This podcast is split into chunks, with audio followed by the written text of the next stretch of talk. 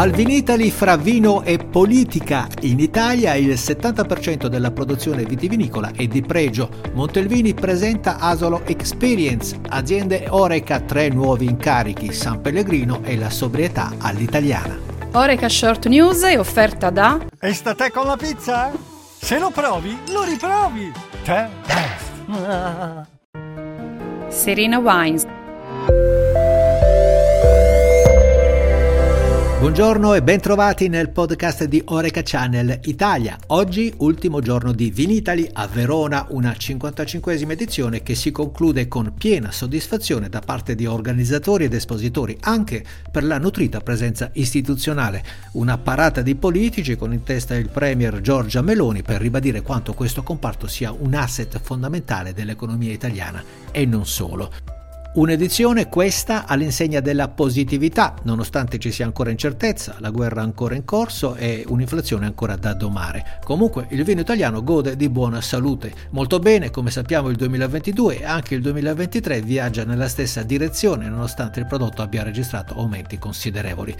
Calano le vendite nella GDO, meno 2,2%, ma sono in crescita nel canale del fuoricasa. Molto bene l'export cresciuto del 10% nel 2022, sfiorando quota 8 miliardi di euro. Sono cifre queste basate su dati ISMEA.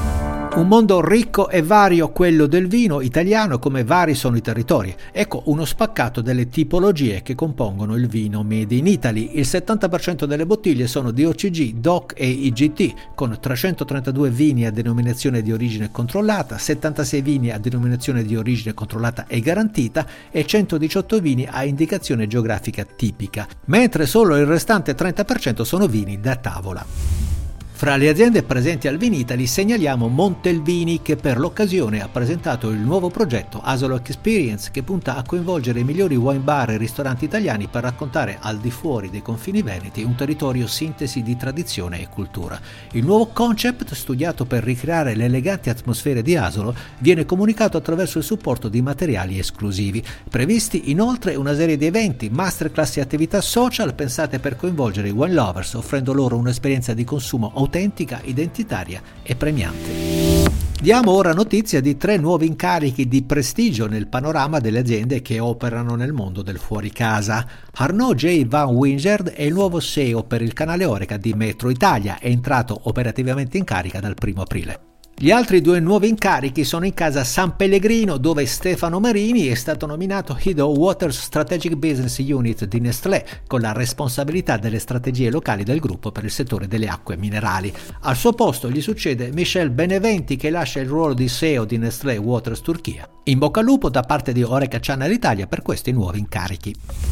Restiamo in casa San Pellegrino per segnalarvi una novità assoluta, i Sober Curious, una proposta che nasce da una constatazione. Secondo il rapporto COP 2022, l'80% degli italiani nei prossimi anni cambierà le proprie abitudini alimentari, concedendosi meno sfizi e vivendo sempre più all'insegna della sobrietà. Proprio da questa nuova esigenza nasce la sobrietà all'italiana, coniata da Bibite San Pellegrino, per identificare chi sceglie di vivere in modo sobrio, senza alcol, ma senza rinunciare ad esperienze di gusto gusto uniche, divertimento e socialità. Ad inaugurare il lancio della sobrietà all'italiana e della nuova drink list analcolica è il Beat Trutter, cocktail colorato e dal gusto fresco a base di cocktail San Pellegrino realizzato in occasione della primavera. Cheers! Bene, anche per oggi è tutto, grazie per essere stati con noi, a domani.